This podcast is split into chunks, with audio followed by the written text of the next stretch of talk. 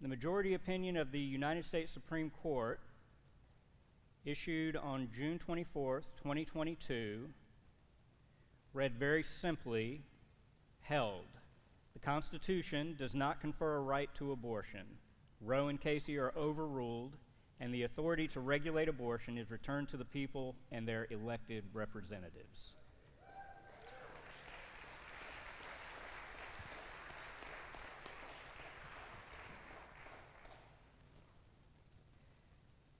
If you have your Bible, turn to Psalm 90.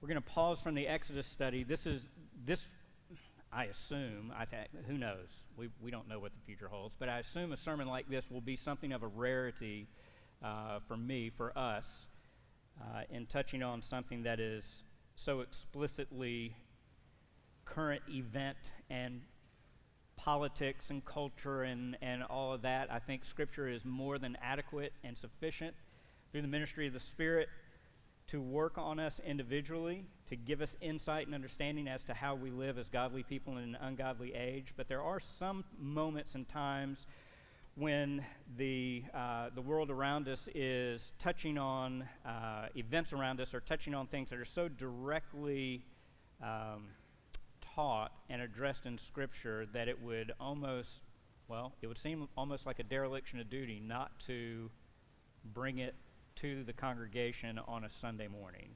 And I think the end of Roe as constitutional law is one of those opportunities. Uh, not so much because of the politics that are involved in it, but just simply on the basis of the clear teaching of the Word of God as it concerns the sanctity of human life, the fact that God has created every single person in His image, and that because we bear His image, he is the only one who is able to give authority for life to be taken or life to be saved.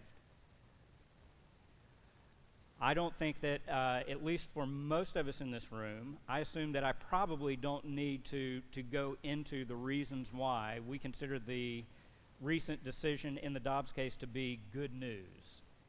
Uh, I think we're probably, for the most part, all on the same page. So here's what I'd like to do this morning.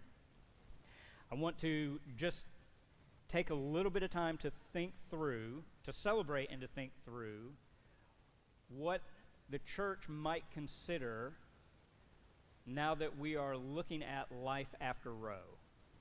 So, in that regard, I would say something like we want to praise and we want to pray about life after Roe. That's where we are right now. As of Friday, we are in new territory. We are thankful and grateful to be in new territory. If you will give me a moment, I will make one personal comment, and then after that, it'll be straight to the matter at hand. Uh, for those of you who have been at Edgewood for a while, you know that our, our previous pastor, my father, had given his life to the, the pro life cause. Uh, Edgewood was actually the first church in the nation to, uh, to, uh, to found and start a crisis pregnancy center. There were other centers and agencies that did that kind of work, but, but there had been, up until the early 80s when Edgewood did it, there had been no local church to have done that. And as a result of sort of that, that groundbreaking work, uh, my father had the opportunity to do, uh, to travel all across the country, uh, speaking at pro life conferences, helping other churches found uh, pregnancy centers to help people uh, who were in the midst of difficult situations, who were contemplating abortion, trying to save the lives of babies, and just as important, even more important, bring men and women to the saving knowledge of Jesus Christ so that they would pass not just physically, but even spiritually out of death into life. I wish, I wish my dad was here today.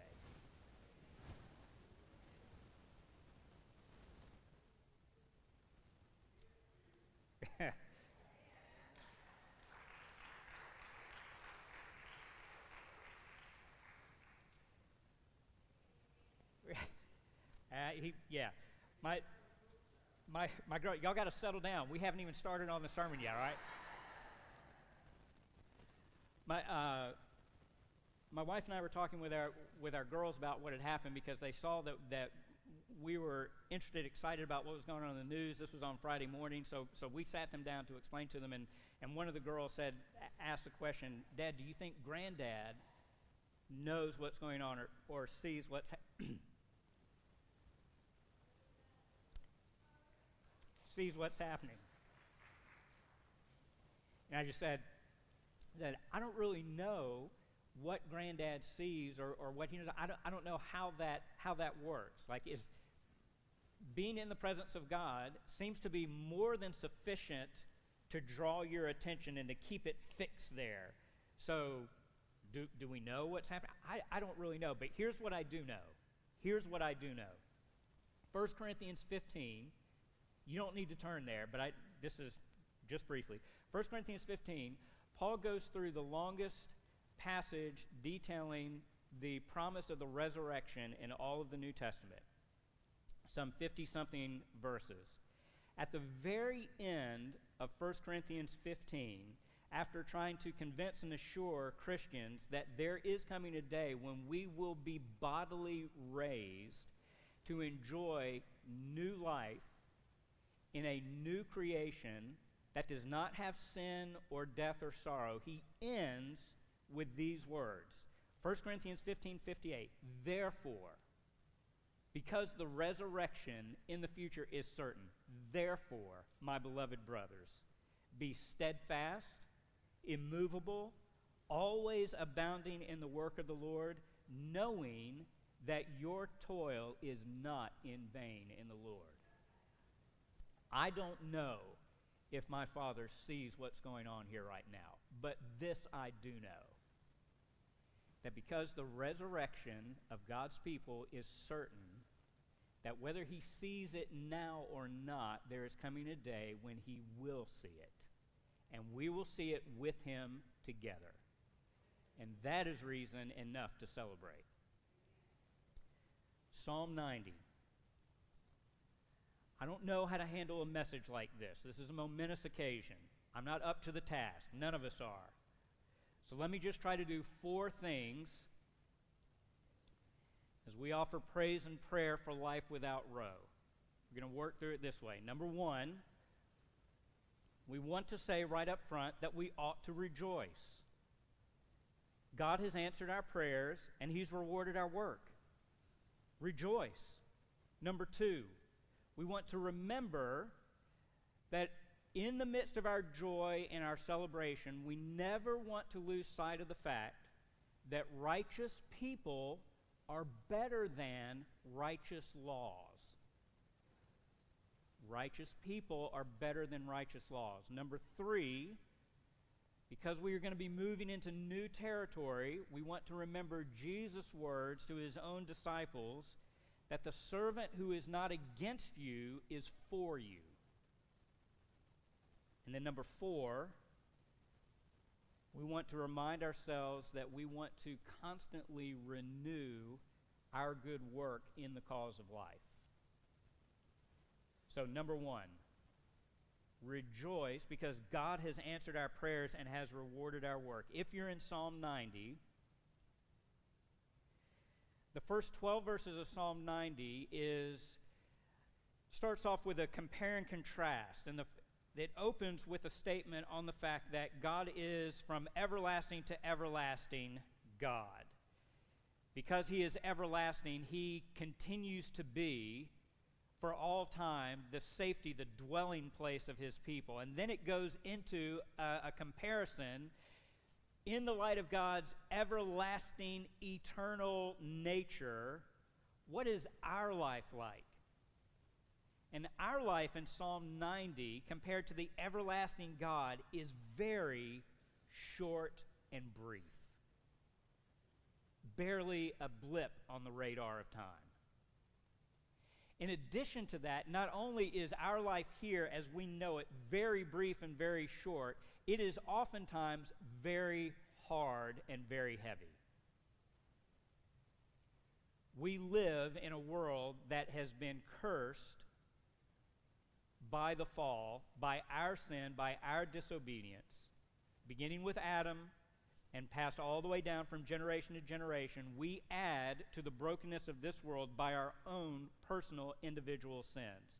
And our sins bring consequences. It adds to the brokenness and the heaviness of this world. And Psalm 90 is saying that this heaviness, even in this brief life, that God's people experience the brevity and the heaviness of life. Because even though we are His people, we still suffer and toil under the weight of sin. But, starting at verse 13, there's a turn where Moses, who's said to be the author of this psalm, says, But it doesn't have to be all sorrow and toil, even in this life. Listen to what he says Psalm 90, verse 13. Do return, O Lord. How long will it be? And be sorry for your servants. Oh, satisfy us in the morning with your loving kindness, that we may sing for joy and be glad all our days. Make us glad according to the days that you have afflicted us and the years that we have seen evil. Let your work, pay attention, verses 16 and 17, let your work appear to your servants and your majesty to their children. Let the favor of the Lord our God be upon us and confirm for us the work of our hands. Yes, confirm the work of our hands.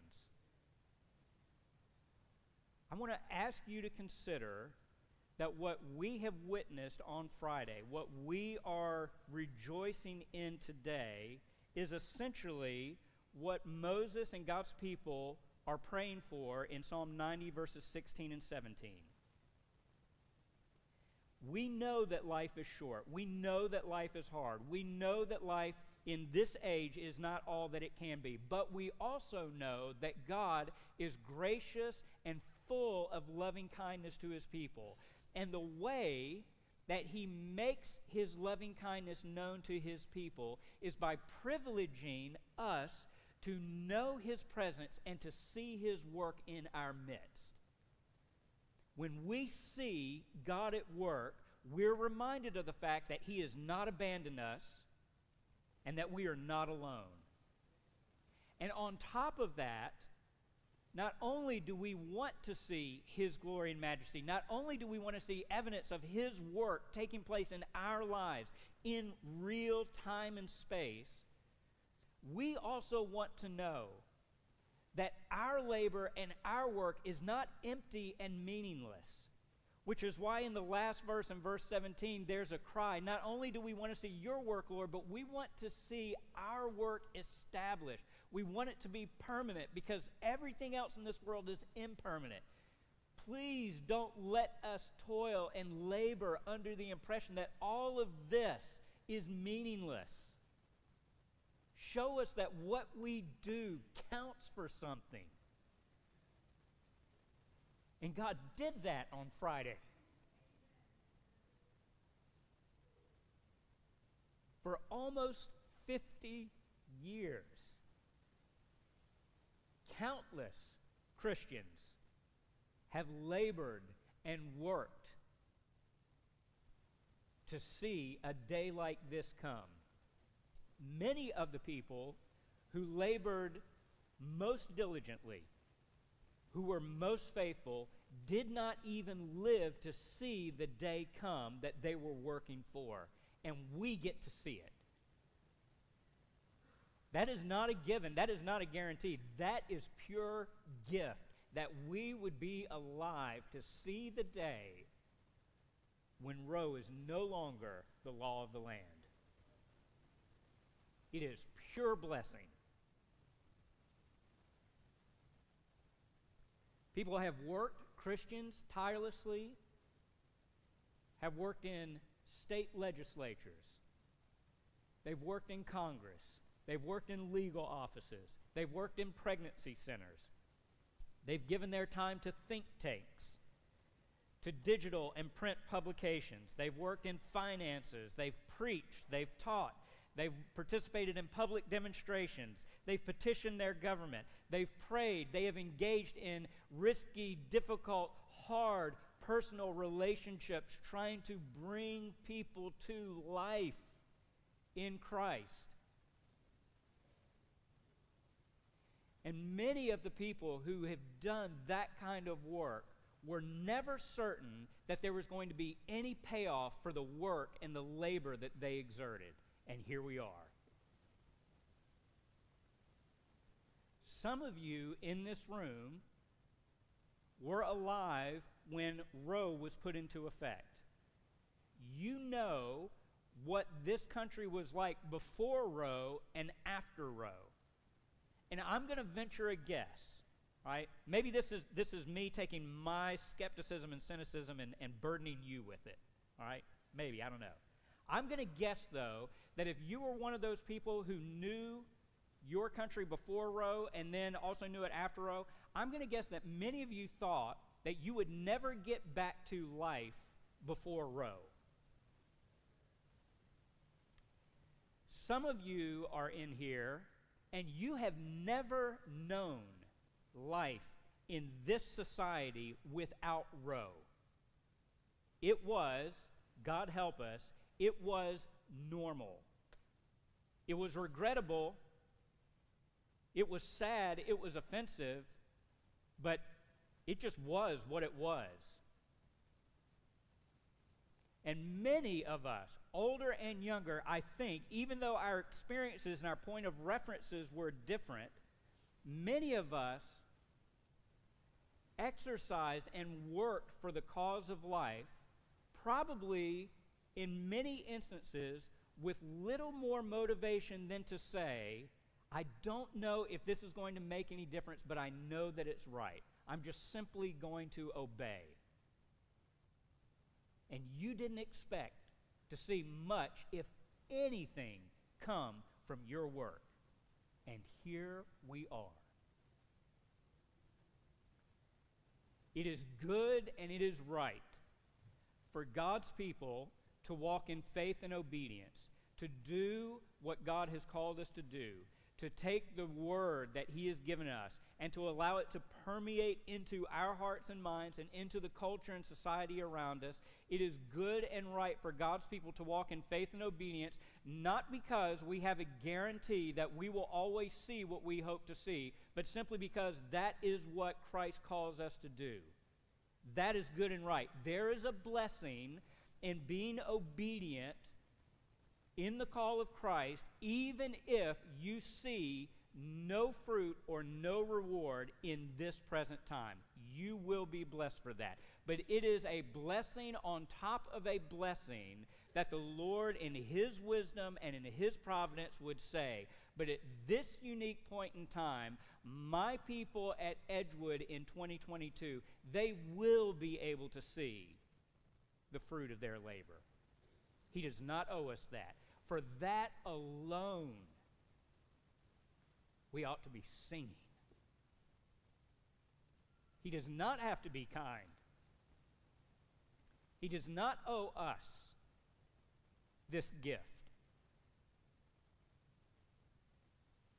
Let me also say then that because of the fact that we get these little examples, these, these little moments in which we can say, Look at how unbelievably good God is. Understand that from this moment forward, this becomes much like in the rest of written revelation, right? These things happen so that God can give us real life instances to refer back to, to steady us, and to make us steadfast when we continue to walk forward. In the days to come, I'm sure whether it's on this issue or on any other matter, whether it's personal, corporate, national, anything like that, I know that there are going to be confusing times. I know that there are going to be times. You can bank on it when we're not going to know what God is up to. But He gives us moments like these so that we can at least say, we don't know what the end will be, only God does. But we know that when the end comes, it will be worth it. Therefore, we will not grow weary and lose heart. It is a good day to sing and to rejoice and to praise God together in the car. If you have a prayer closet, if you have a bathroom, wherever it is that you may go for peace and quiet, you ought to be singing and praying and praising God for His goodness to us. Number two, as we rejoice that an immoral law is struck down and that we have the opportunity now to see righteous laws enacted, we want to celebrate and we want to rejoice. But we also want to remember that it is better to have righteous people than to have righteous laws. Turn with me, if you would, to 1 Timothy chapter 1. And look at verses 8 through 11.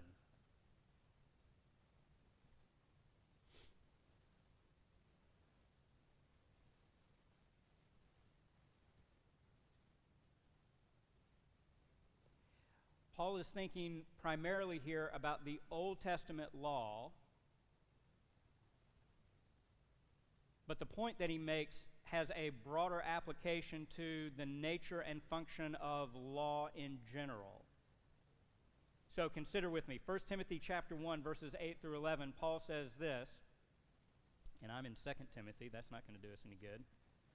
1 Timothy 1 verse 8 but we know that the law is good if one uses it lawfully, realizing the fact that law is not made for a righteous person, but for those who are lawless and rebellious for the ungodly and sinners, for the unholy and profane, for those who kill their fathers or mothers, for murderers and immoral men and homosexuals and kidnappers and liars and perjurers, and whatever else is contrary to sound teaching, according to the glorious gospel of the blessed God with which I have been entrusted.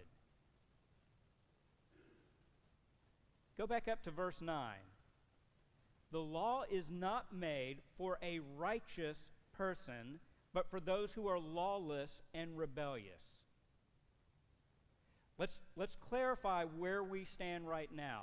The Dobbs decision that came down does not make abortion illegal.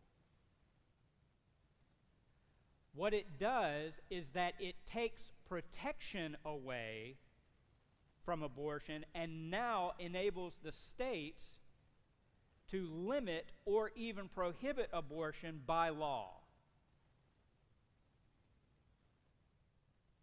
That means that for many states, you might even say most states, what we're about to see right now is a period of time where each state, with our legislatures and representatives, are going to be going through the process of trying to establish what the law will be when it comes to abortion.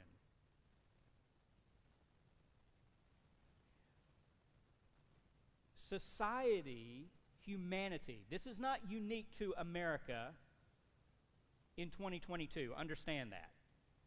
Humanity is so broken that we have to write laws that say you cannot kill a baby.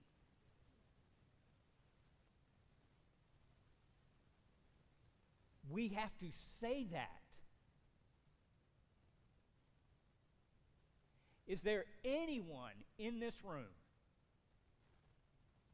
who would not rather live in a society where that act is so unthinkable that there is no need for a law like that to be written. Wouldn't you rather be in a society of people who are so committed to the sanctity of life, to the righteousness revealed in God's Word, that it would be absurd to think that we even have to write laws like that? Do you see what do you see the point? The reason that we have to have these laws on the books is because laws are given to restrain evil and wickedness. What we want in our heart of hearts as God's people, because we know this day is coming, we want it to get here sooner. We don't want to live under mere restraint. We want to live in a place where righteousness rules and reigns. And that kind of righteousness that makes abortion laws unnecessary, that will never, ever come through an elected official. Never. It will never come through a legislative body. It will never come through a court system. That kind of righteousness can only come by the miracle of regeneration, and only God can do that. What we need to be mindful of is yes, a, a thousand times yes, we want to praise the Lord for what it is that we are witnessing right now. And yet at the same time, we want to, with wisdom, say, we care for all life, but especially eternal life.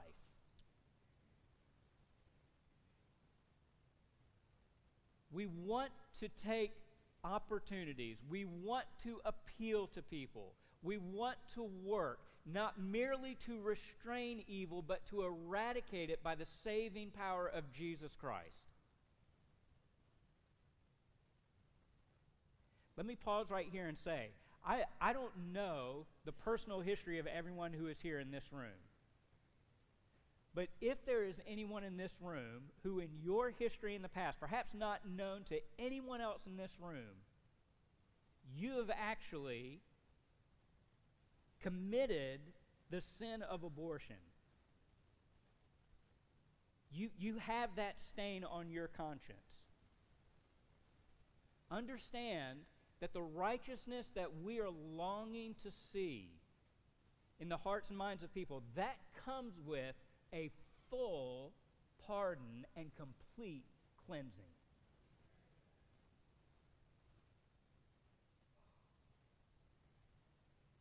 Because Christ has suffered for that sin. You no longer have to be punished for it. You no longer have to suffer for it. Because Christ took that sin on himself.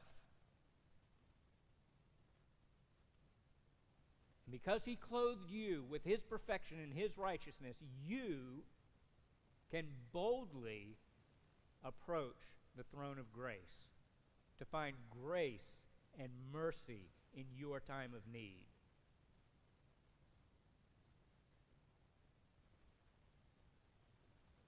And we're here as a church body, as a church congregation, as a church family to say that if that happens to be you,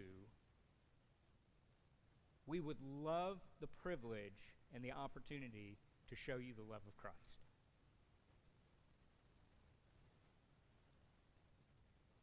So, what we want to see as we look forward to a new day, we want to see more freedom to engage people for the cause of life. We want to see people not only convinced of the fact that life and death is serious, but eternal life is also a serious matter. We want people to run and flee from the heinous crime of murder, not merely because they are being threatened with external penalties, but because their hearts are loving the truth and want to walk in the love and grace of Jesus Christ.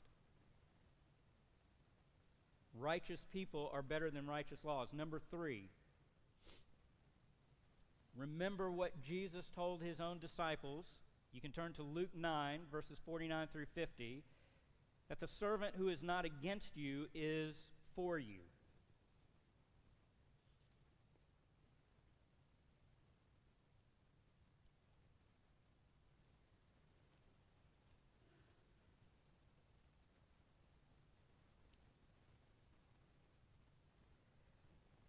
Luke 9 49 through 50. John answered and said, Master, we saw someone casting out demons in your name, and we tried to prevent him because he doesn't follow along with us. But Jesus said to him, Don't hinder him, For he who is not against you is for you. He who is not against you is for you. One of the big challenges that we will face as Christians now is that the lay of the land has totally shifted on the issue of life now that Roe is no longer operative and there is freedom for the states to determine what their laws will be.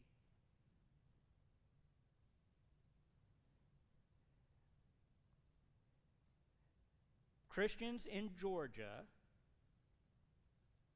will be playing on a different field than Christians in California. You understand that, right? Okay? Because the fields are so diverse and varied, there is not going to be a one size fits all answer as to how we move forward to try to continue to pursue the cause of life.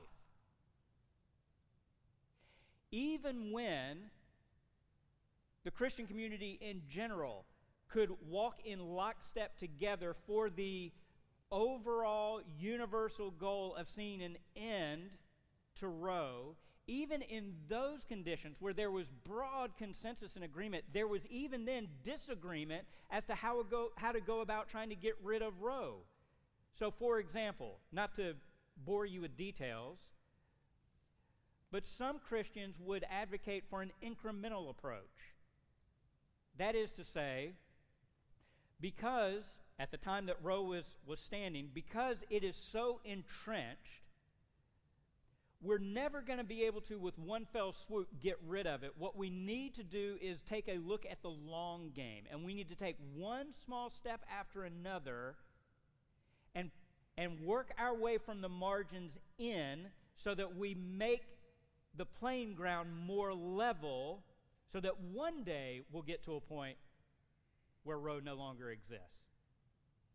Other Christians said, well, we think that the incrementalist approach looks an awful lot like compromise. You're willing to accept certain abortions if other abortions are factored out. That sounds like compromise. How can you compromise on life? You, you get the idea? No, it's, it's all or nothing. We're not interested in small, little strategic victories. We want this done with. Now multiply that by 50. If you're a Christian in California who wants to see lives saved, how do you go about making that happen when the deck is stacked against you in the dominant culture and society and in the state legislature, as opposed to what we experience here in the quote unquote Bible Belt. Proverbs says that by wise counsel you will wage war, and that in an abundance of counselors there is victory. Understand that the assumption there is that you have an abundance of good counselors, maybe some better than the others, but, but we'll say for the sake of the argument, a bunch of good counselors. An abundance of counselors is not taken because they're all going to say the same thing. That's not why you have an abundance of counselors. An abundance of counselors is there so that you can have people giving different perspectives and different considerations to an issue that is not so clear cut which means that counselor one will oftentimes disagree with counselor number two. The advice that you get from counselor 10 is going to be different than the advice that you get from counselor 20. The last thing that we want to do, the last thing that we want to do as we move forward is to require people, Christians, who are committed to the authority of God's Word, who are committed to the cause of life, the last thing we want to do is to say, You must do everything exactly like me, or else you're not serious about what Scripture says. Our situation is not the same as everyone else. We all serve one master. To that one master, we will give an account. I do not give an account, well, in one sense I do, but you understand. We do not give an account to each other. Ultimately, we give an account to the Lord. Every servant will answer to his Lord and master for the way that he conducted himself in service to the king and his kingdom. People be very, very patient and gracious with Christians who find themselves in a context or in a setting that is not identical to yours, who has to make decisions that you do not have to make, and oftentimes extremely difficult decisions. Be very careful about speaking dogmatically on issues that the Scripture does not speak dogmatically on. At the same time, do not be so bashful or intimidated that you cannot lovingly call your brother or sister to account when they are compromising what the scriptures actually do say and teach. Be wise and gracious in the way that you interact with your brothers and sisters as we move forward. Number four, renew your good work.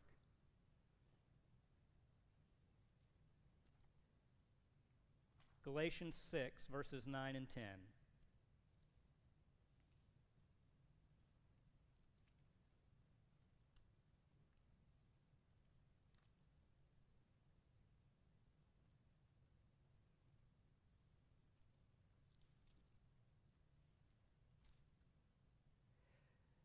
Sort of like the, the you're being put through your paces, you crest the top of a hill, and you know you still got more, tr- more track or more cross country course ahead of you. But the temptation is once you get past the, the burning sensation of trying to run up the hill, you just want to pause for a minute and just exhale. Can I not just have two minutes? No, the race isn't done yet. You're not finished. There will be a temptation to grow lax, or if not lax, to think or to carry on with business as usual, not adapting to the new realities of the situation that we find ourselves in. Galatians chapter 6, verses 9 and 10 Paul says, Let us not lose heart in doing good, for in due time we will reap if we do not grow weary.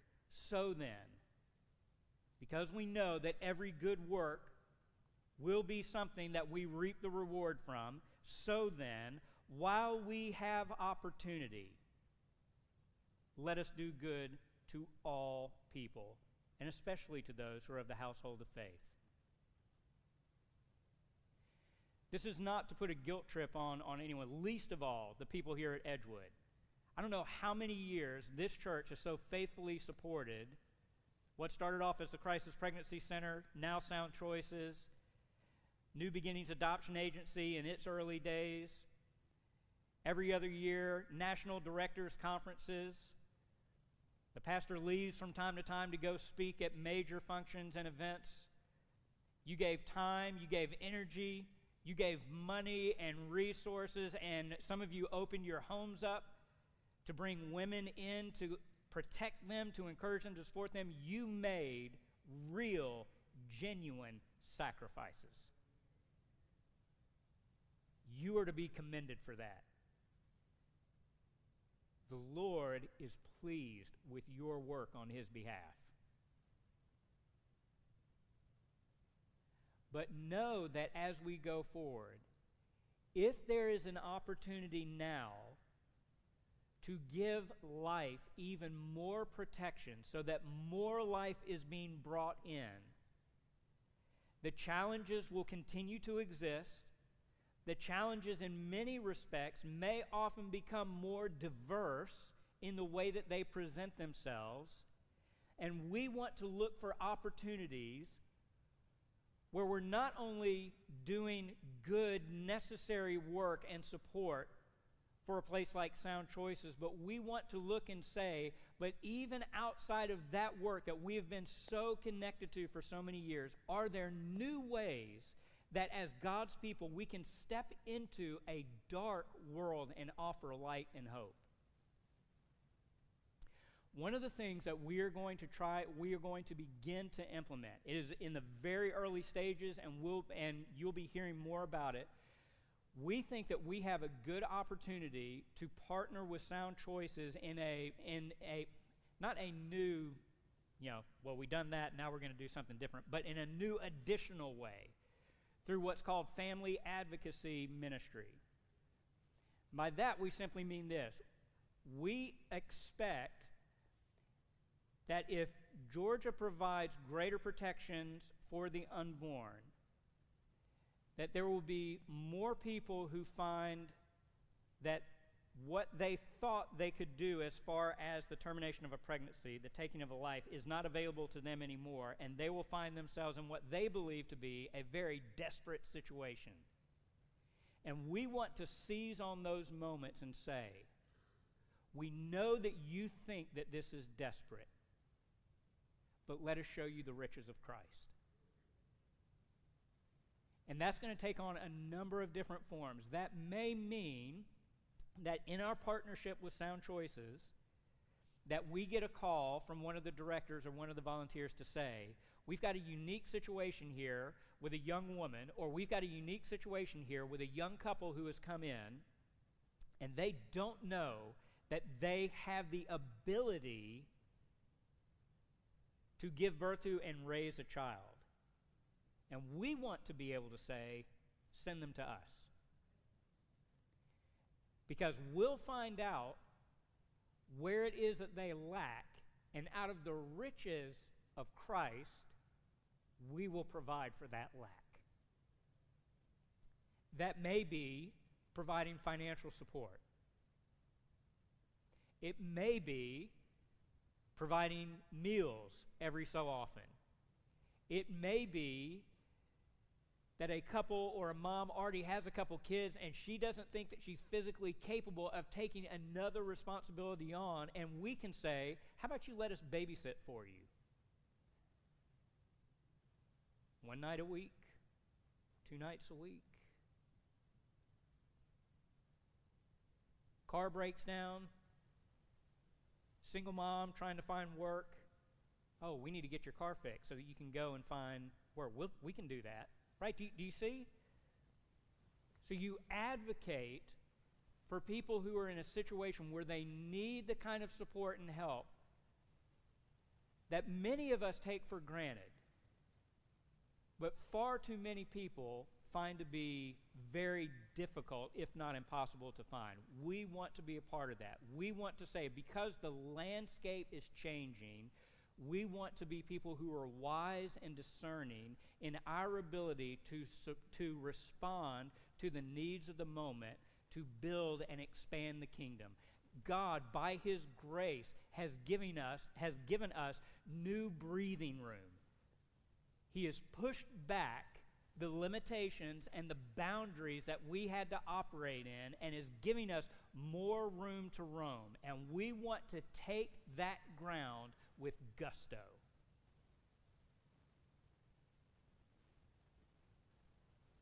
We want to say that we are a people of faith who believe that real living faith issues forth into good works for our neighbor because faith without works is dead. And God does not call dead people to himself. So,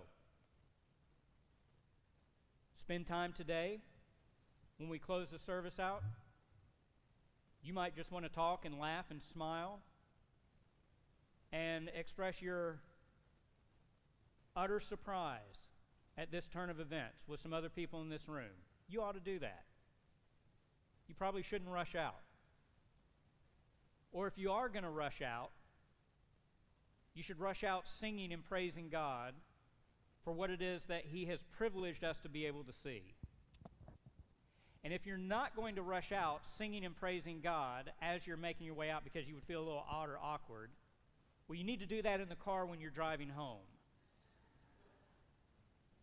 And if you can't do it in the car on the ride home because your kids begin to cover their ears, or your spouse is telling you to be quiet, or because you're afraid to look like a fool when you're at the traffic light, you need to get home. You need to find somewhere where you can go and you can praise God for His goodness and His kindness. Let's pray.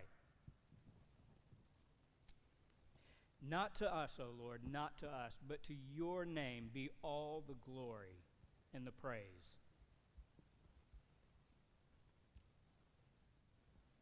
We have waited for this day for so long, and yet, Father, we have to be. I have to be honest and admit, while I waited for a day like this, I don't know that I ever expected that it would actually come.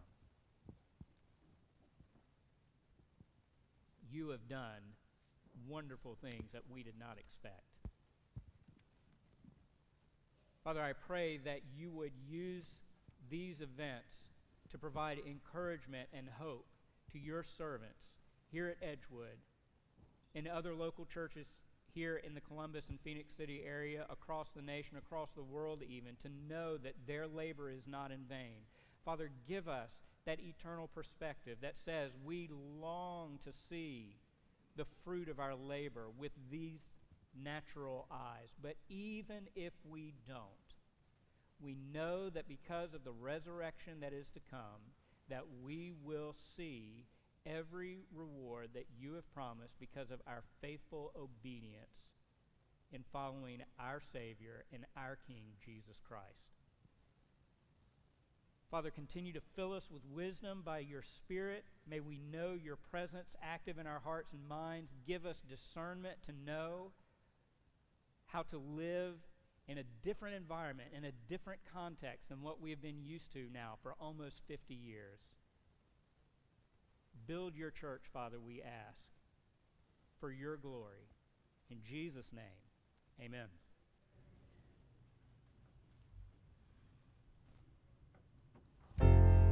Amen. Would you stand to your feet as we continue to worship our Savior through song?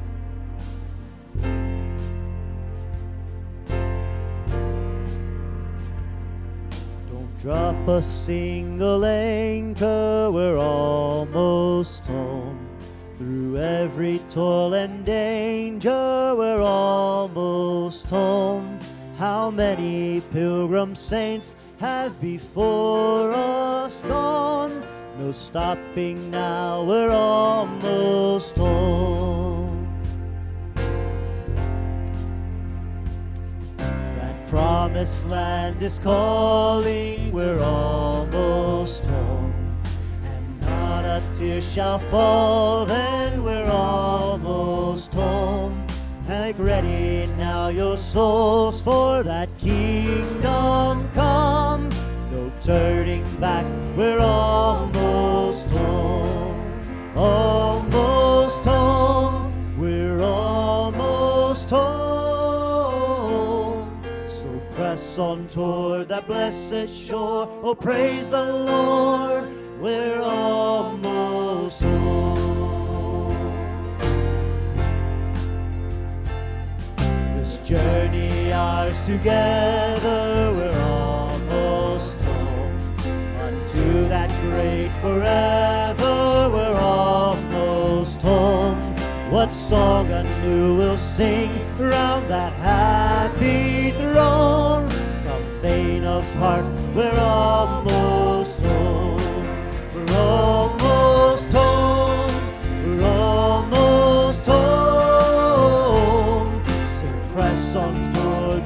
blessed shore. Oh, praise the Lord. We're almost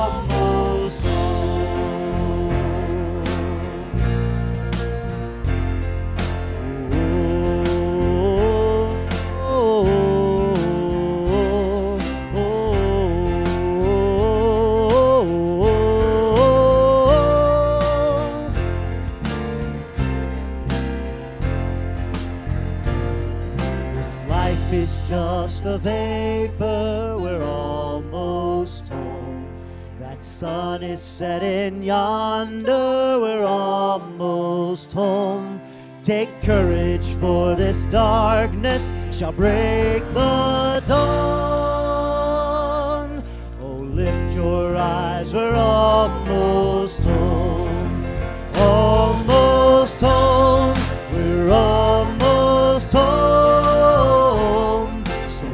on toward the blessed shore. Oh, praise the Lord, we're almost home.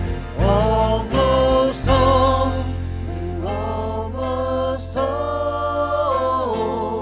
So press on toward that blessed shore. Oh, praise the Lord, we're almost home. Amen. Give him joy. Amen. And we'll close today's service. Don't forget to fellowship with one another, but we also want to close the service with Psalm chapter 121, verse 7 and 8. The Lord will keep you from all evil, He will keep your life. The Lord will keep your going out and your coming in from this time forth and forevermore. God bless.